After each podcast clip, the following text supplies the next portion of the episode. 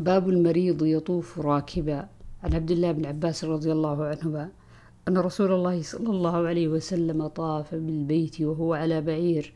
كلما أتى على الركن أشار إليه بشيء في يده وكبر. وعن زينب ابنة أم سلمة عن أم سلمة رضي الله عنها قالت شكوت إلى رسول الله صلى الله عليه وسلم أني أشتكي فقال طوفي من وراء الناس وأنت راكبة. وطفت ورسول الله صلى الله عليه وسلم يصلي إلى جنب البيت وهو يقرأ بالطور وكتاب مسطور. باب سقاية الحاج. عن ابن عمر رضي الله عنهما قال استأذن العباس بن عبد المطلب رضي الله عنه رسول الله صلى الله عليه وسلم أن يبيت بمكة ليالي منى من أجل سقايته فأذن له. عن ابن عباس رضي الله عنهما أن رسول الله صلى الله عليه وسلم جاء إلى السقاية فاستسقى. فقال العباس يا فضل اذهب إلى أمك فأت رسول الله صلى الله عليه وسلم بشراب من عندها. فقال اسقني. قال يا رسول الله إنهم يجعلون أيديهم فيه. قال اسقني. فشرب منه ثم أتى زمزم وهم يسقون ويعملون فيها. فقال اعملوا فإنكم على عمل صالح. ثم قال لولا أن تغلبوا لنزلت حتى أضع الحبل على هذه يعني عاتقه. يعني عاتقه وأشار إلى عاتقه. باب ما جاء في زمزم.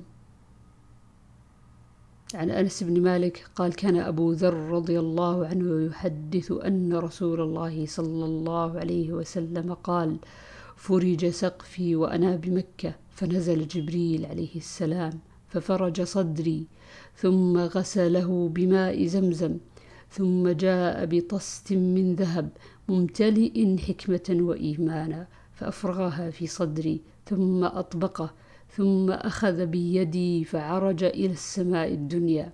قال جبريل لخازن السماء الدنيا افتح. قال من هذا؟ قال جبريل عن ابن عباس رضي الله عنهما.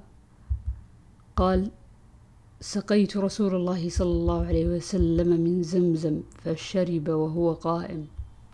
قال عاصم فحلف, فحلف عكرمة ما كان يومئذ إلا على بعير.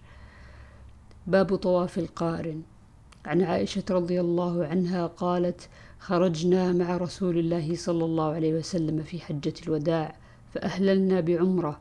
ثم قال من كان معه هدي فليهل بالحج والعمرة. ثم لا يحل حتى يحل منهما. فقدمت مكة وأنا حائض.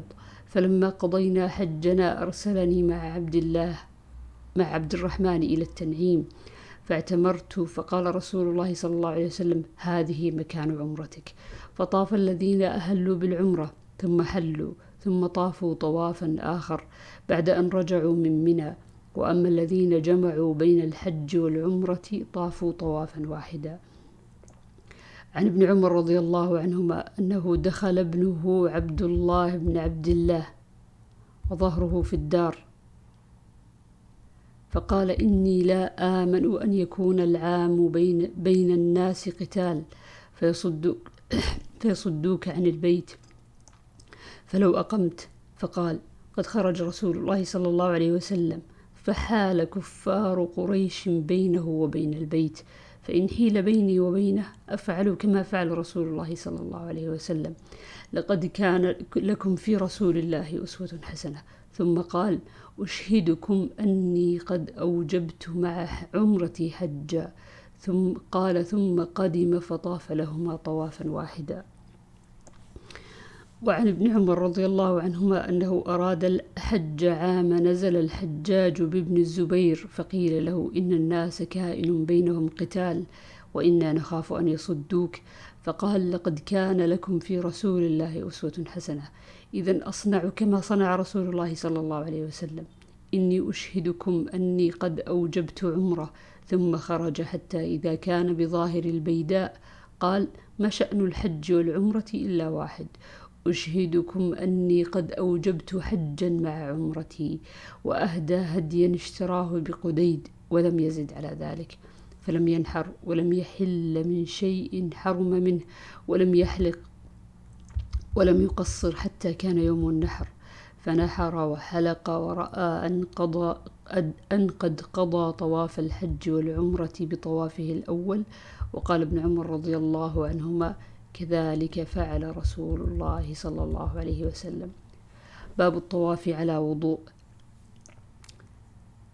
عن محمد بن عبد الرحمن بن نوفل أنه سأل عروة بن الزبير فقال قد حج النبي صلى الله عليه وسلم فأخبرتني عائشة رضي الله عنها أنه أول شيء بدأ به حين قدم أنه توضأ ثم طاف بالبيت ثم لم تكن عمرة ثم حج أبو بكر رضي الله عنه فكان أول شيء بدأ به الطواف بالبيت ثم لم تكن عمرة ثم عمر عمر رضي الله عنه مثل ذلك ثم حج عثمان رضي الله عنه فرأيته أول شيء بدأ به الطواف بالبيت ثم لم تكن عمرة ثم معاوية وعبد الله بن عمر ثم حججت مع, ابن مع أبي الزبير بن العوام فكان أول شيء بدأ به الطواف بالبيت ثم لم تكن عمرة.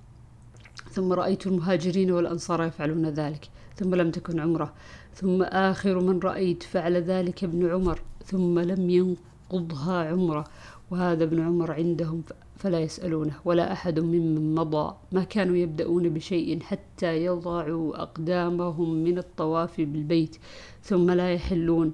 وقد رأيت أمي وخالتي حين تقدمان لا تبتدئان بشيء أول من البيت تطوفان به ثم لا تحلان.